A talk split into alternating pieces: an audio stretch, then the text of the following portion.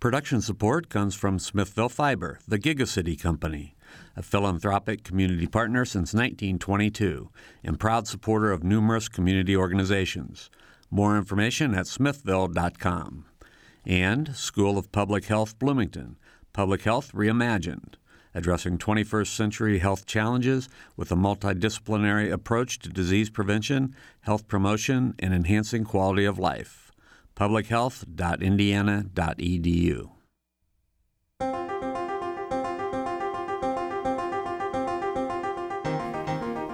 Welcome to Noon Edition. I'm Bob Zaltsberg, editor of the Herald Times, along with co host Sarah Wittmeyer, the News Bureau Chief for WFIU and WTIU.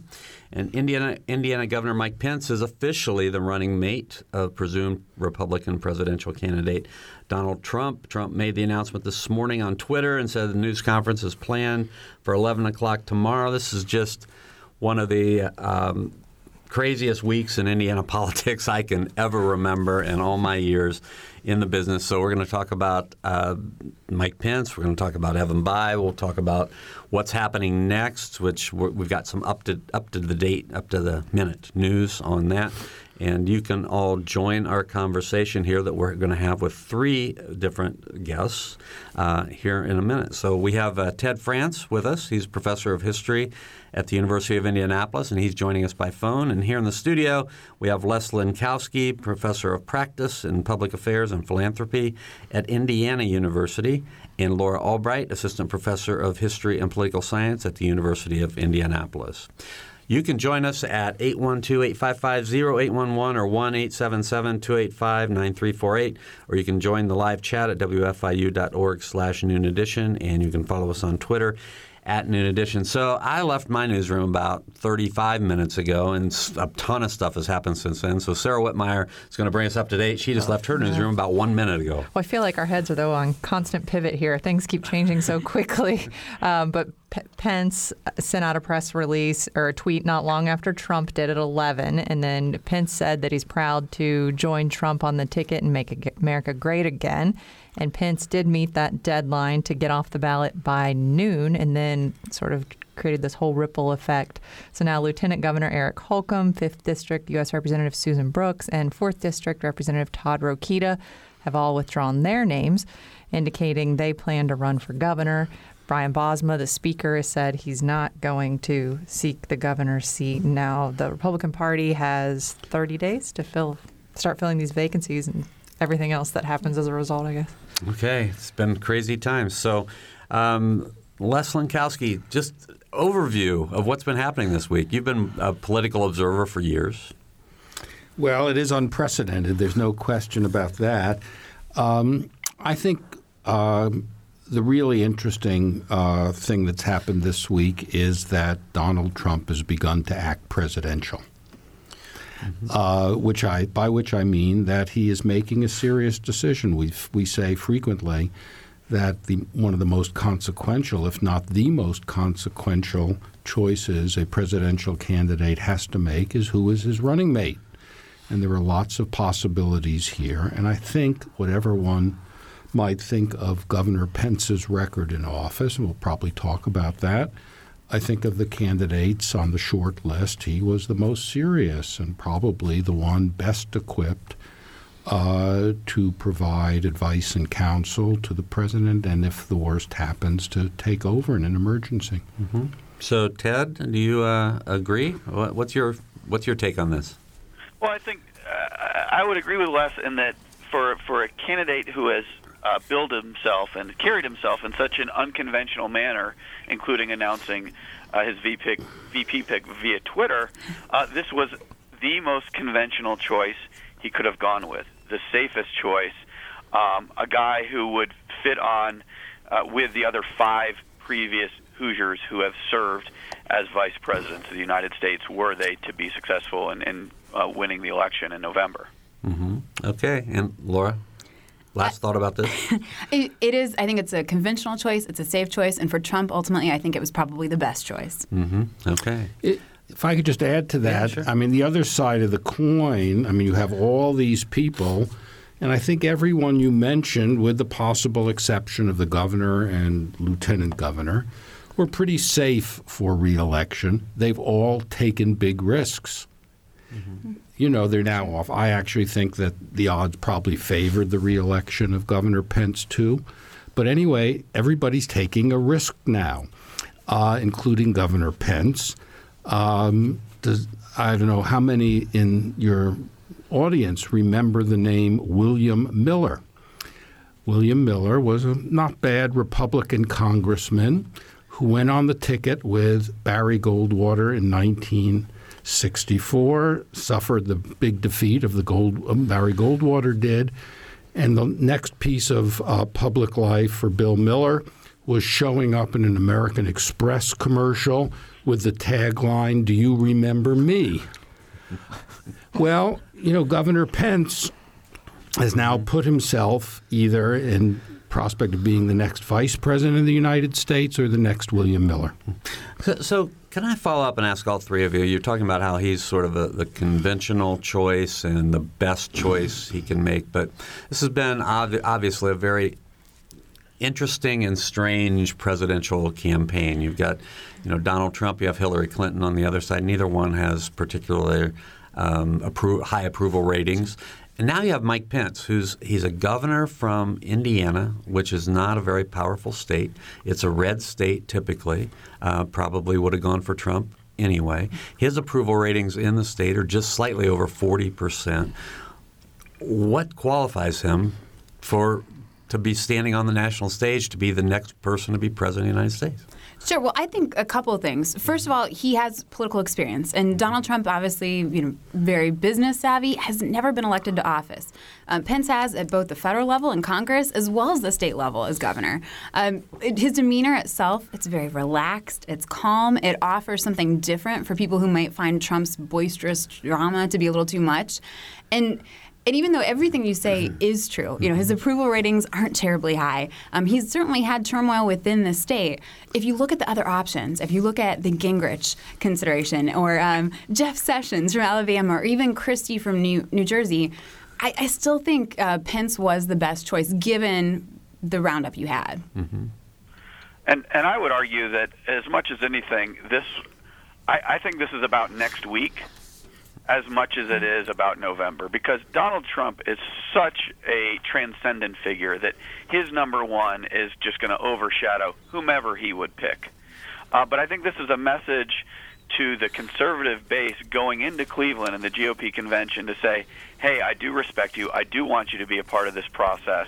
And I think there's still this fear in the back of his mind that, that something could go wrong in the convention. And I think the Pence selection, given his, his evangelical base, um, I think solidifies that a lot more. So I think it's really about as much about next week um, and bringing the party together for that portion of it uh, as it is some of the other things, which I agree with what Laura said, but I think that's part of the calculus as well that was important for Trump. I think that's true too. Uh, polls indicated about 80% of Republicans who say they are likely to vote indicate that they're comfortable voting for Donald Trump. I think if he can, if the Pence election can increase that percentage even in a very small way, uh, it'll be a valuable uh, addition to the ticket. We see in the warm reception from the Speaker of the House, Paul Ryan, uh, to the choice, uh, an indication of that, that this is part of the bridge building uh, that the um, uh, Donald Trump needs to do. Is this a case where he, where Trump may have been getting sort of a nudge from the Republican Party to pick Pence? Do you think, Les? He might have been, but we have no reason to think he's very responsive to the nudges. Uh, I was going to say the exact same thing.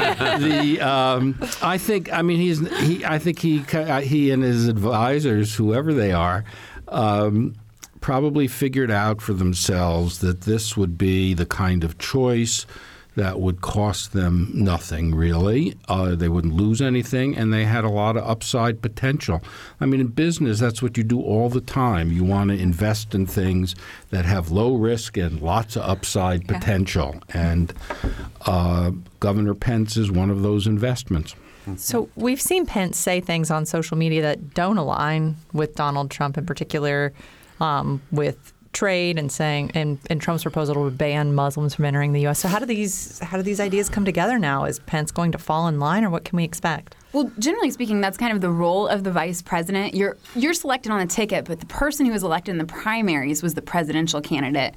Um, mean, it'll be interesting. Obviously, Trump is very loud. He's very domineering. So to couple with that, I always think of it as a political marriage, and so there is some level of compromise. Um, but at the end of the day, we would expect to see Trump obviously to come out.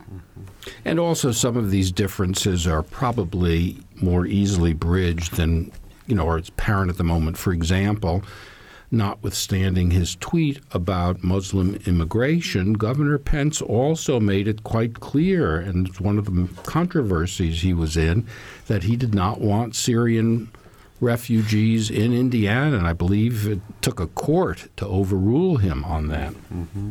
Yeah, and I, I, would just add it's not like uh, we're talking about George Bush in 1980 campaigning against Ronald Reagan in the primaries, calling his economic scheme voodoo economics and then being on the ticket. Right? These are these are uh, breaches that can easily be repaired, and I agree with what um, both Les and Laura said. I mean, Pence will fall in line, and I think he's the one most uh, adept at falling in line. If you're comparing the two other supposed shortlist candidates, um, I think Gingrich and um, Christie would far be far more likely to go off script, and that's not what Donald Trump wants because he's going to be going off script as we've seen uh, throughout the campaign.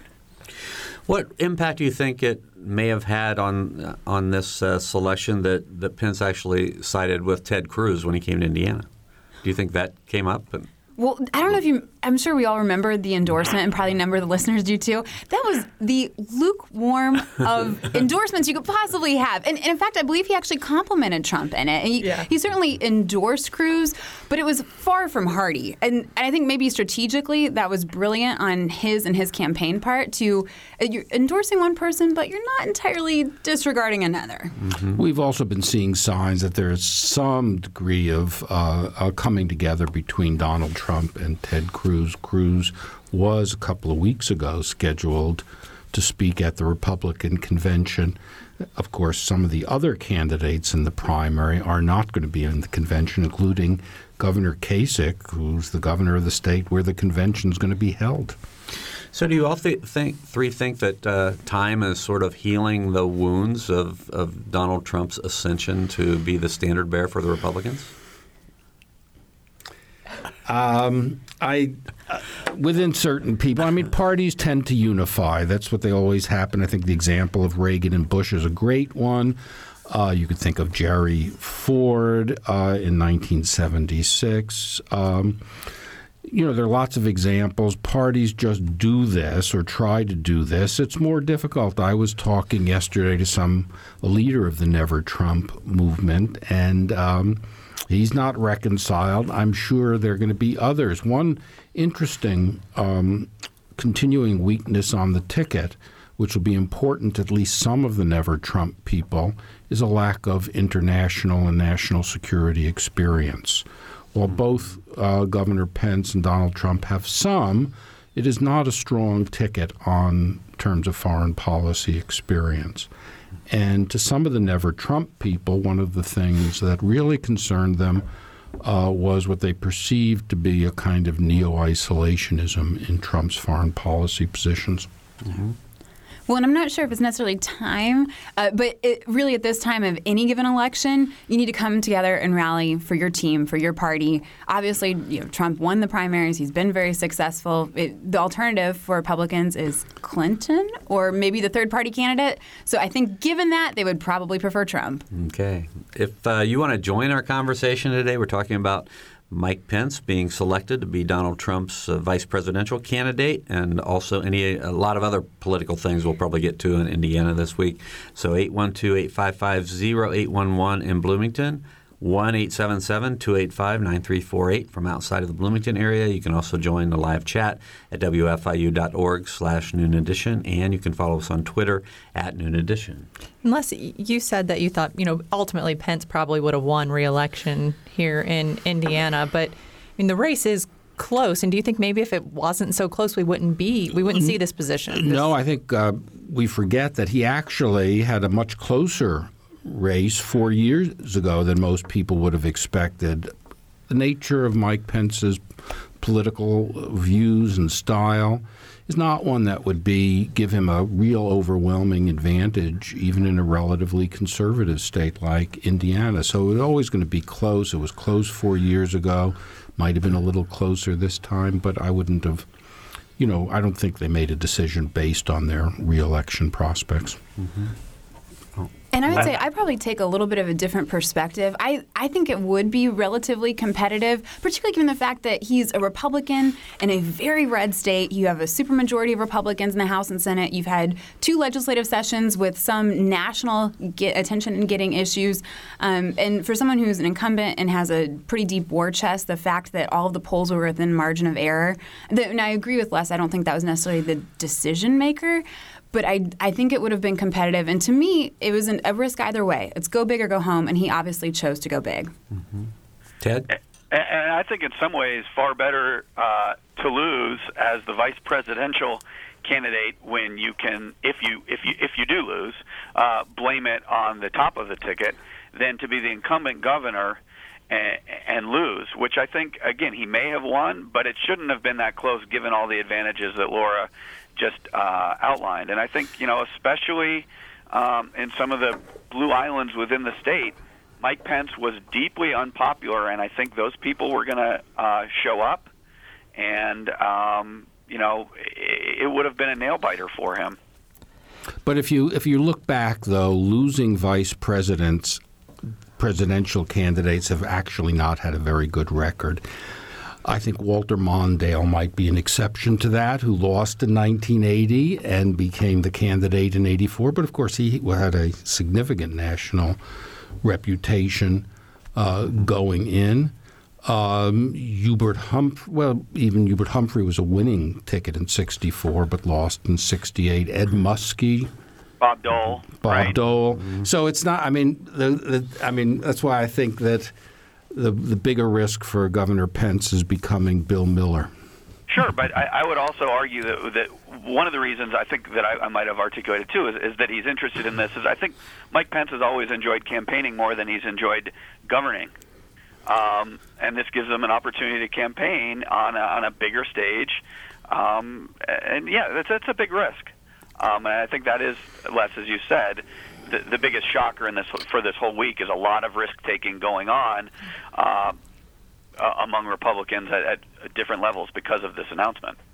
If you're Hillary Clinton right now, are you seeing this as something that's going to help your campaign, or is, is this going to, you know, hurt her chances of being elected? Well, at least with some of the voting base, it could help. Uh, it's not that really Trump or Pence are known for um, getting the female vote or necessarily the minority vote. And those are things that um, Democrats and Republicans alike have really tried to capture in recent elections. I think in that way, it could really help. At the same time, I see the Pence Trump ticket being very complementary. And whereas uh, if you had maybe a full East Coast ticket of Trump Christie. You may have been isolating some of your Midwest or Southern Republican base, or, or some of the alternatives. It could have been um, a little bit harder. So I, I could see it going either way, essentially. Well, well, the next drama we're going to have in about a week or so will be who uh, Secretary Clinton's going to choose. Exactly. And there have been a couple of trial balloons this week. One was a uh, retired military man uh, uh, from Massachusetts. The other was Senator Kaine from Virginia. And I think their calculation is going to be who do they want across the stage from Mike Pence. And I think although Mike Pence may not have the reputation for debating that a Newt Gingrich would have had, he's not a bad debater, and they will need to make sure that whoever they put in that uh, in the vice presidential slot on the Democratic side – can hold his or her own. Well, here's what uh, Hillary Clinton had to say five minutes after the announcement was made. Uh, her the uh, email um, press release is titled "Trump doubles down with the most extreme VP pick in a generation."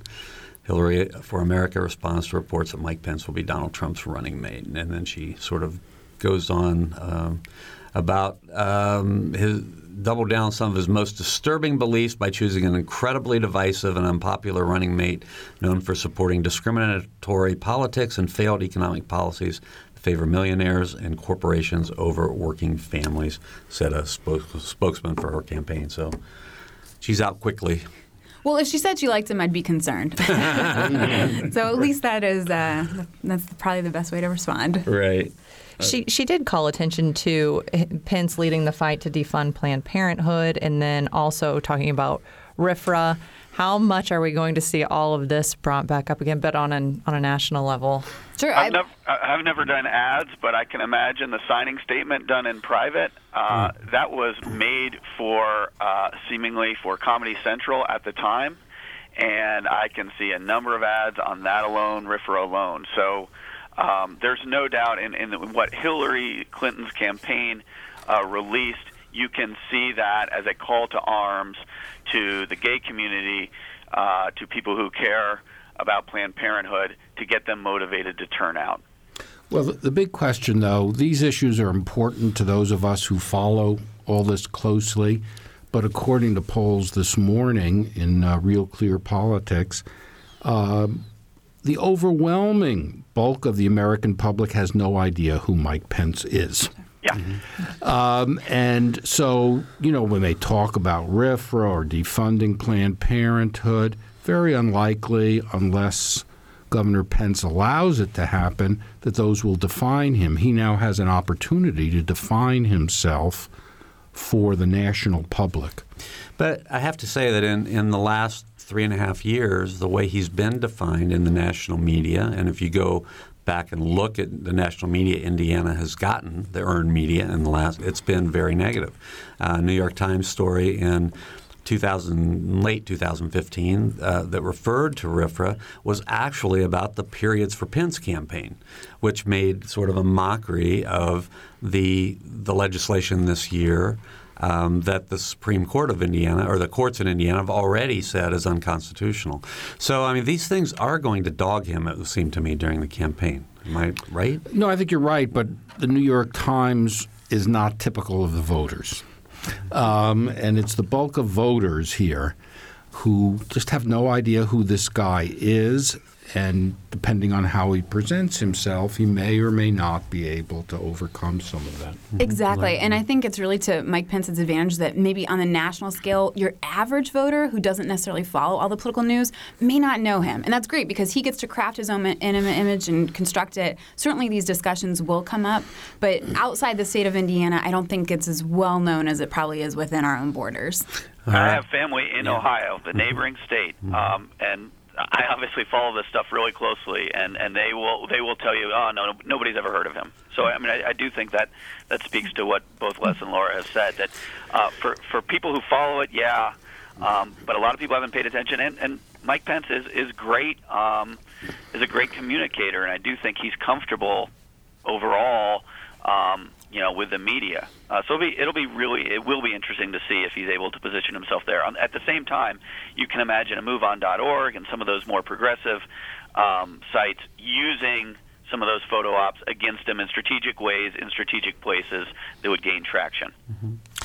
All right. Thank you, Ted Frantz. We're, we're talking to uh, Ted Frantz, professor of history at the University of Indianapolis, Laura Albright, assistant professor of history and political science at the University of Indianapolis, and Les Lenkowsky, professor of practice in public affairs and philanthropy at Indiana University. And we're talking about Indiana politics this week, and uh, Mike Pence is uh, being named the vice presidential running mate to Donald Trump this morning. Give us a call, and uh, we'll talk to you in the second half of the show. You're listening to Noon Edition.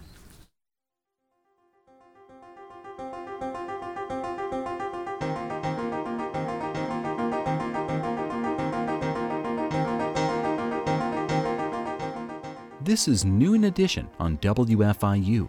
Production support comes from Smithville Fiber, online at smithville.com, and IU School of Public Health Bloomington, online at publichealth.indiana.edu. WFIU News covers South Central Indiana and the state each day. You can read news throughout the day as it's posted on our website at WFIUnews.org. And you can pick up a digest of all the top stories. It's like a newspaper delivered to your inbox each weekday afternoon. It's a free and easy way to stay on top of not only the headlines, but also the in depth audio, video, and print news stories you can't get anywhere else. Subscribe right now at WFIUnews.org.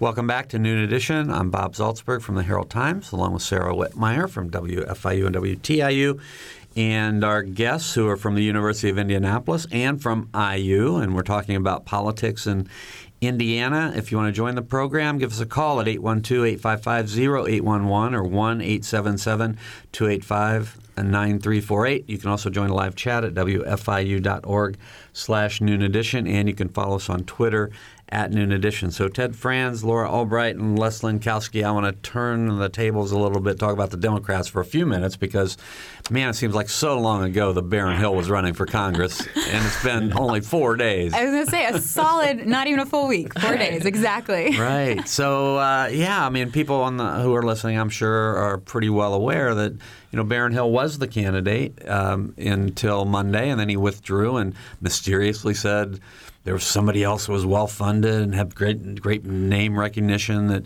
would be the next senator from Indiana, and so he dropped out, and then everybody said, "Oh, it's got to be Evan Bayh," which of course it did have to be, and is. So, um, you know, thoughts about Evan Bayh re-entering the political arena. Laura, you want to go first? Um, sure. Well, I, I think it's a great opportunity for Indiana Democrats. Based on all the polling, it looked like it was probably going to be Todd's Young, Todd Young's race to win. Um, Baron Hill wasn't being you know, capable of doing the fundraising that was necessary. And even though Bayh's coming in where he hasn't been in elected office for a while, he has the experience in the Senate before, also as governor. I, I saw his war chest, I believe it was 9.2 million. Mm-hmm. So for entering the race in July, that's a pretty good chunk of change to start out with. Mm-hmm.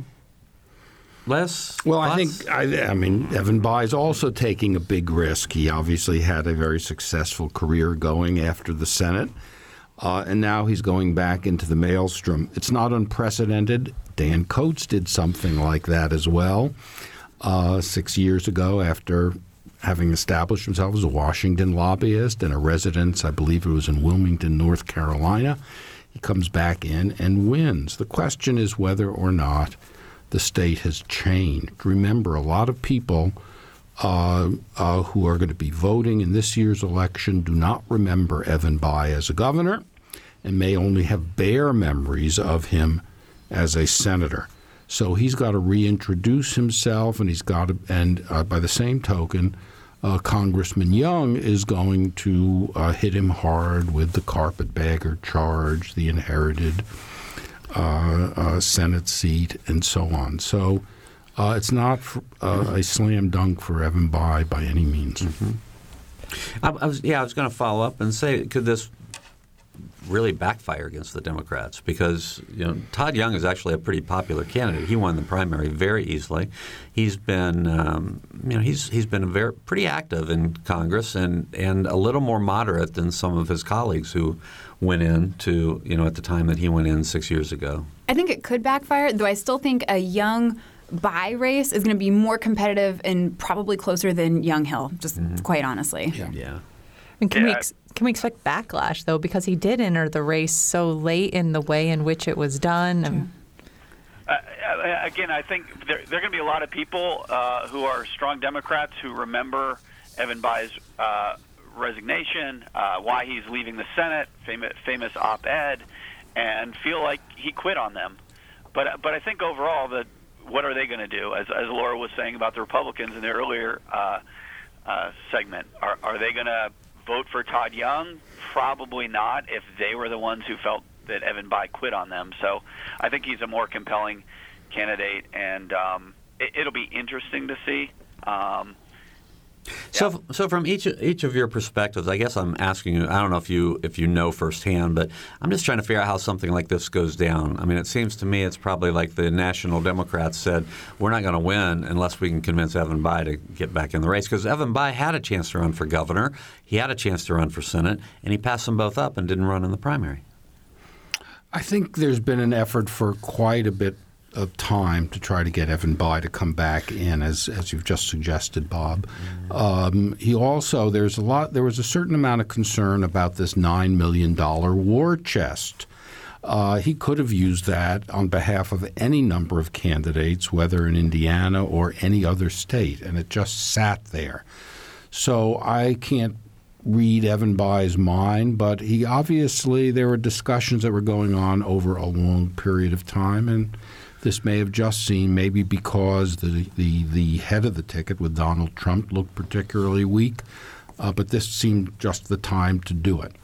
Well, and from the national perspective, for the Democratic Party, this is huge because we know they lost the Senate in 2014, um, very much trying to get it back in this race. And it, it changed the category of the race from like a fairly solid for Republican, and now it's considered to be a toss up. Now, how that changes through November will be interesting to see, but it does make it, at least in their minds, a little bit more of a viable one.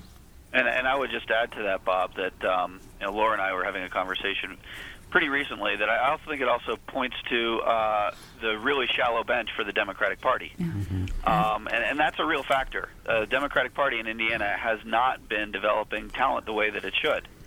Um, so you have to bring, uh, you know, I think Evan Bayh certainly will hope that he'll be like Michael Jordan coming back from his retirement, but you have to bring somebody back, uh, you know, who's already been in the game for a long time. And it's kind of interesting because Baron Hill was probably one of its bigger names, one of the Democratic Party's bigger names. And you know, Ted, I have to mention you, you were talking about the uh, the ad of the the signing uh, for for governor or for for Mike Pence being tailor made for the campaign.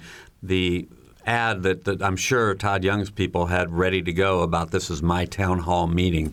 That's not going to be aired now. So if you right. remember that right. situation, right. yeah. yeah. Yeah. So, uh, John Gregg, right now, I mean, I'm with Evan Bayh and with Pence out. How is all this shaping up for him? What's he had to say about this? John Gregg, uh, well, he, he sent out a statement right after Trump's VP announcement that said this campaign's always been about Indiana's future and who's best equipped to clean up the mess Mike Pence made. I look forward to hearing from my opponents if they'll continue his damaging policies or joining or join me working to correct them. Well, in, in, a way, John Gregg is the man who's going to be forgotten as all this turmoil roils through, and I don't think that's good for John Gregg. Now, I think we should keep in mind it's only July. I mean, one old rule of thumb is that the undecideds, especially, but the bulk of the voters don't even begin to start concentrating until after Labor Day. So there's going to be this turmoil now. Gregg is going to be overlooked to a certain degree, uh, but it's still early, and when things settle down by the end of the summer, he can make his case.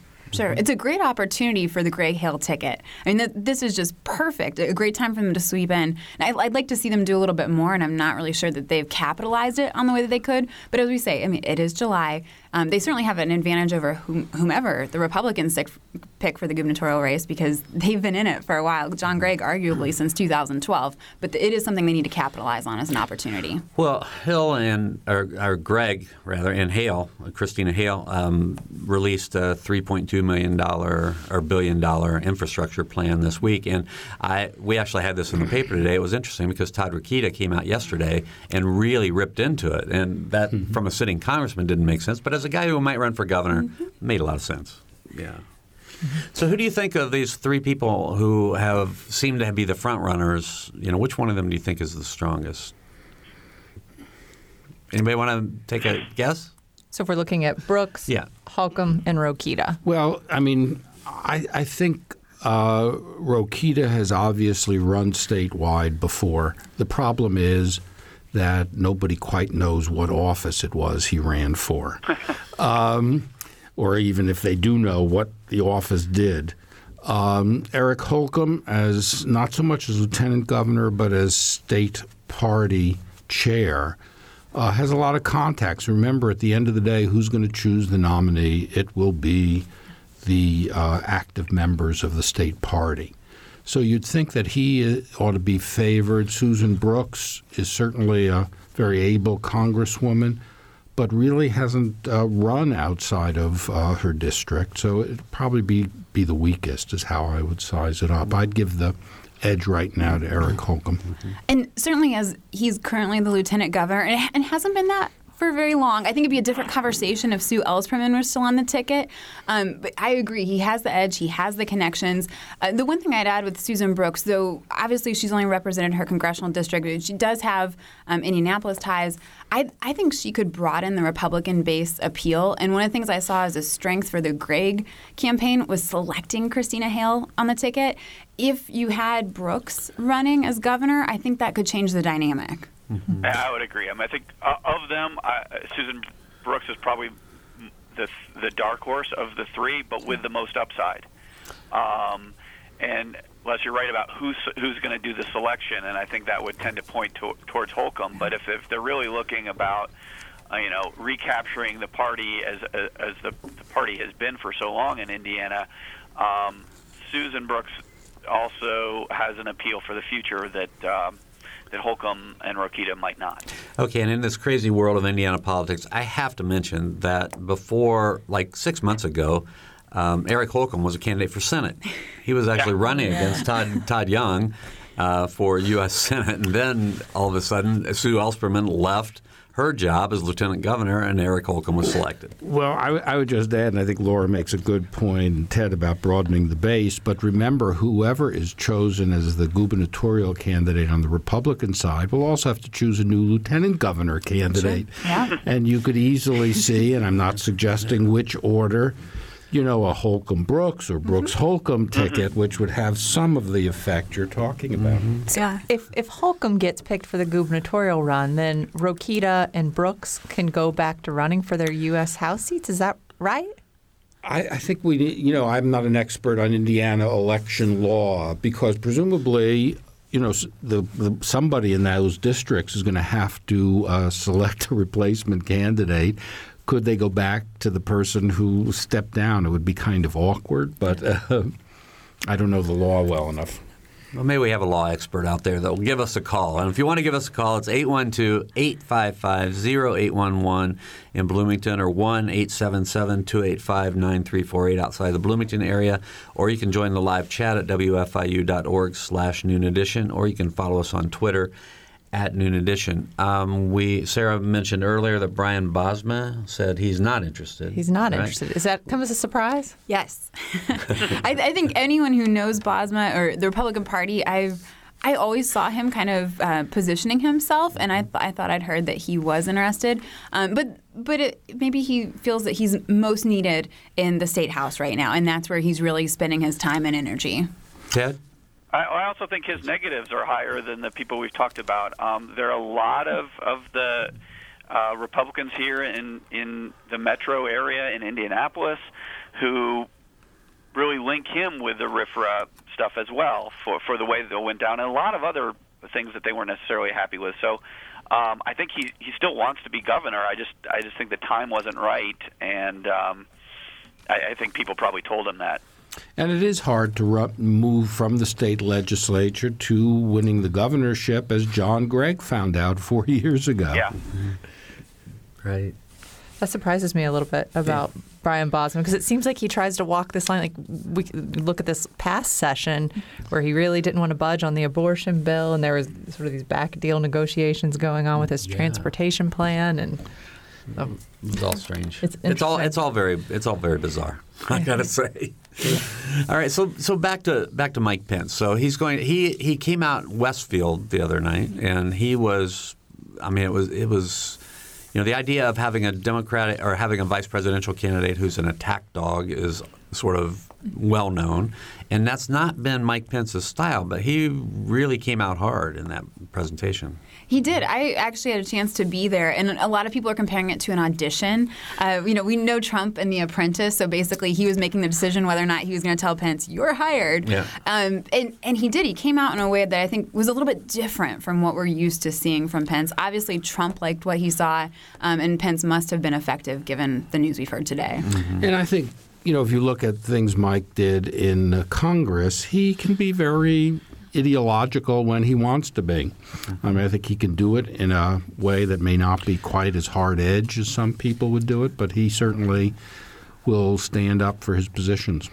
Well, I yeah, I don't think that anybody would suggest he's not ideological. I mean, I think that he's been very consistent in his positions. When he ran for governor, I think people knew what what Hoosiers were going to get. I mean, he's always said that what he his his religion comes first, then his family, then he's a Republican, right? So those are the three things, and that's that's been widely reported this week again. And that he said that before he was when he was first running for governor, and that's he stuck to that. Is this a ticket that you think Indiana voters will get behind? Oh, I think so, absolutely, um, and especially because it is, it seems to be really relatively balanced, um, and we are a red state. Uh, if we look back at the primaries, the people who won in this state were Trump and Sanders, and so at least in terms of the primary, we were the state that decided it. That was when Kasich dropped out. That was when Cruz dropped out, and essentially Trump won um, in part because of Indiana. So yeah, I think there would be a good amount of support here. And again, it's you have to keep in mind it'll be the Trump Pence ticket against the Clinton somebody ticket, and um, as we know, we're looking at a race with uh, two the two no- chief nominees having very large unfavorable numbers. It was pretty close though with Hillary and Trump prior to the VP announcements, right? Well, and I think again, I, I, I think Pence and Trump together will be attractive to the parts of Indiana that were for where they already had a, a strong base, and I think the negatives of those combined in uh, the region, in Indianapolis, in Bloomington, and in uh, Lafayette, you know, it, it could make things interesting still, to be honest. Well, even people have, with Trump's um, his approval rating being at just over forty percent. I mean, I, I would not imagine that anybody that, that is a Republican or conservative in any way that would was maybe disappointed with Mike Pence would see Hillary Clinton as a better option. No, exactly. Uh, When those are your two options, and we do have a Libertarian candidate, we do have a Green Party candidate, but to be fair, it's 270 electoral college votes to win. It is a two-party system. If you know, if you aren't really a fan of Trump, are you going to be so swayed over to the Clinton ticket? I mean, not if you're a conservative. All right. If you want to give us a call, we'd love to hear from you. 812 855 0811 or 1 877 285 9348. You can join the live chat at wfiu.org slash noon edition, and you can follow us on Twitter at noon edition. We're talking about uh, politics today. We're talking about Mike Pence being the candidate for vice president, uh, Evan Bayh, the candidate for senator in Indiana, what's happening with the governor's race. We've got all sorts of things we can talk about today. So prior to the primary, we did see a lot of attention paid to Indiana, and like you said, ultimately kind of helping decide this. Um, will we see that same thing going into the general election, or you all think it won't even? We won't see a lot of campaigning happening here. Uh, short answer, not as much, certainly. Um, I mean, we, we did provide the vice presidential candidate for the Republican ticket, so that helps. But I mean, we're a solidly red state. The reason why we saw so much attention in the primaries because it was still really much, very much a race, which is rare for May. I, I don't know that we'll get the same kind of attention come November. And it's also a matter of electoral votes. We're still a small state relative to two of our neighbors, Ohio and Michigan, which will also be fairly competitive based on current polling. And, and I think the one other thing too, if if 2008 was a surprise with Barack Obama, part of what happened is he he visited uh, Indiana so much during the primary that then he was able to keep the offices essentially open. Hillary Clinton really didn't have much of a presence at all here in in Indiana. I would say in a meaningful way. So it would be starting for, uh, from scratch. So that also makes it a little less likely. So what does what does Pence do now as governor of Indiana? Just was that yesterday? He announced his entrepreneurship plan. I mean, is he It just going to yes. quietly ride this out now in Indiana and focus on? Well, this is a huge advantage to Eric Holcomb as his lieutenant governor, who is now interested in essentially fulfilling his seat. I see it as a at least a short tryout period to see what he's able to do to really further um, Pence's mission as governor. But it, it's obviously going to make it incredibly complicated because he's essentially having two jobs at, at the same time, and they're both very demanding jobs. Well, the good news, though, is that the legislature is not going to be here before Election Day. True. A lot of what a governor does is in relationship to the legislature, and we have the kind of legislature that doesn't meet year round. Uh, and so, um, from the governor's point of view, the demands of working with the legislature are going to be much diminished. But I agree that we're going to see a lot more of the lieutenant governor in various kinds of public functions. Well, I have to say that I, you know, I get a lot of press releases from a lot of different places, and I, I was struck by the fact that after Pence His, after his name came up so strongly as a potential vice presidential can, candidate, it seemed as if his office ratcheted up the things that they were doing and sending out about Indiana and what his plans for Indiana. Well, I think it's just another way that you can basically sell yourself and say, "Look, this is why I'm such a great candidate. Look at everything I'm doing in my state." And no, not that people nationwide are really looking at this right now, but if they were, they could point to that and say, "Hmm, is this what I want for the country as well?" Mm-hmm. Well, I want to go back to the Democrats briefly because uh, Hillary Clinton, we've talked about, you know, she's got a lot of negatives as well. Who you know who are the leading candidates for her to be chosen in a week and a half as her vice presidential candidate, and who would be the most logical? Do you think? Anybody want to tackle that? Well, I, I, I do think that if the tendency is to go to the stable, conventional, it helps Senator Kaine from um, Virginia. It also gives her a border state presence, and again, the early state polls suggest that uh, Donald Trump is having problems, not in the deep South, but along the border states, Virginia, North Carolina, probably Kentucky, and elsewhere. So having, I mean, in a sense, it's the analog to the Clinton Gore ticket, where Al Gore was a very good senator from Tennessee. Uh, senator Kaine uh, is a good senator from Virginia. So I would think that that's where I'd be looking. Now, the wild card uh, Senator Kaine would not ring any bells with the Bernie Sanders crowd. And the question is whether that becomes a political imperative. Yeah, I agree with what Les is saying, and I think um, the the biggest challenge is she's trying to look at you have really unpopular presidential candidates on both tickets, and so you're you're constantly trying to see how can you appeal to your larger base and how can you reach out to people that support your party but don't really like you as a candidate, and how they do that, of course, is is the big challenge. That's the million dollar question.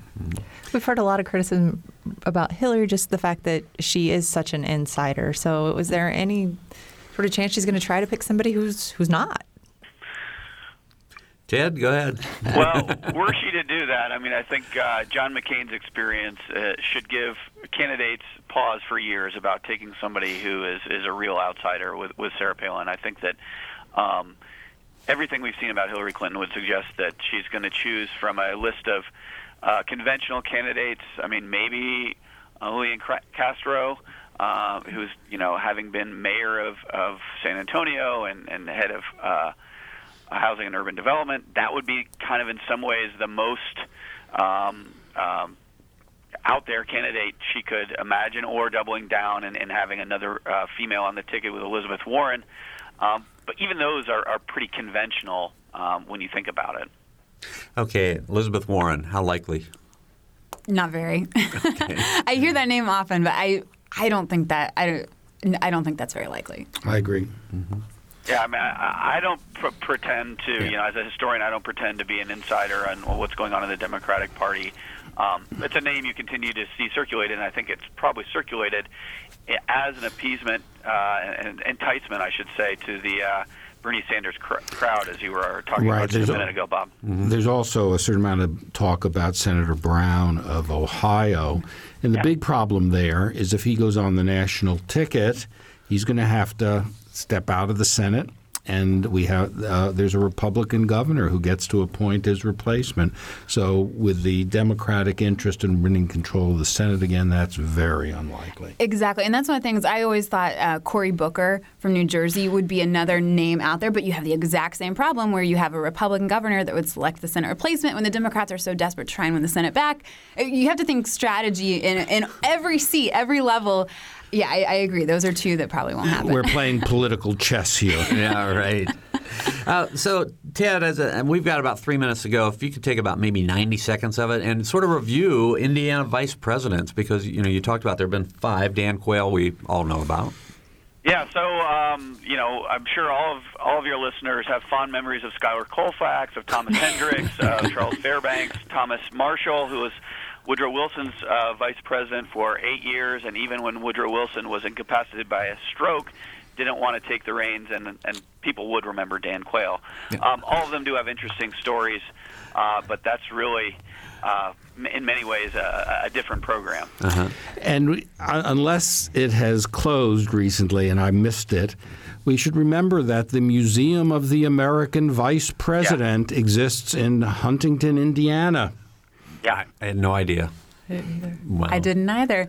All right, so we've got uh, now less than two minutes to go. So it's been an incredible week here in Indiana in terms of politics. So I just want to get last thoughts from each one of you and what we should be looking for here in the next two or three months. Laura? Well, I, I, do think it's been an incredible week, and for five days, I don't think we could have asked for any more action, particularly given the fact that it's the middle of July and we're nowhere close to the general election. Um, I, obviously, Indiana's proven that it's a state to watch. I think the politics so far this year have been really interesting, and I hope we keep it up through November 8th. All right, Les? Yeah, I think, you know, I mean, in some ways, the personalities are all so interesting and the tactics are, are preoccupying us. I think at some point we ought to be focusing a bit more on issues. I mean, you know, we're choosing somebody who is going to be the leader of the United States in a very difficult period. And, um, you know, this will happen after September, I hope, but um, we, sh- we shouldn't let sort of the buzz and the excitement that we're all feeling now uh, uh, keep us away from remembering we have to think about the issues. We'll do that show after September. Ted, last 30 seconds. Well, I, I would agree with what uh, both Laura and Les said. I, I think that one other thing to think about is uh, will a Trump Pence ticket in the age of Black Lives Matter, how will that play out? You just don't know what's going to happen. You also don't know what's going to happen on the international scene. And I think all those factors are going to be incredibly important moving forward towards November. All right. Thank you, Ted Frantz, Laura Albright, and Les Lenkowsky. Appreciate you being here. It's been a, a very quick, fast paced show. Really appreciate it. For producer J.D. Gray, engineering Mike Pashkash, and Sarah Wittmeyer, I'm Bob Zaltsberg. Thanks for listening.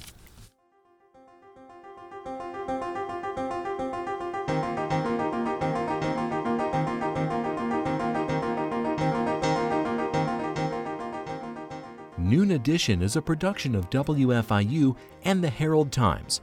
A podcast of this and other WFIU programs is available at WFIU.org. Production support comes from School of Public Health Bloomington. Public Health Reimagined, addressing 21st century health challenges with a multidisciplinary approach to disease prevention, health promotion, and enhancing quality of life. publichealth.indiana.edu. And Smithville Fiber, the Gigacity Company. Fiber Internet, HD, and digital IPTV in southern Indiana. More information at smithville.com.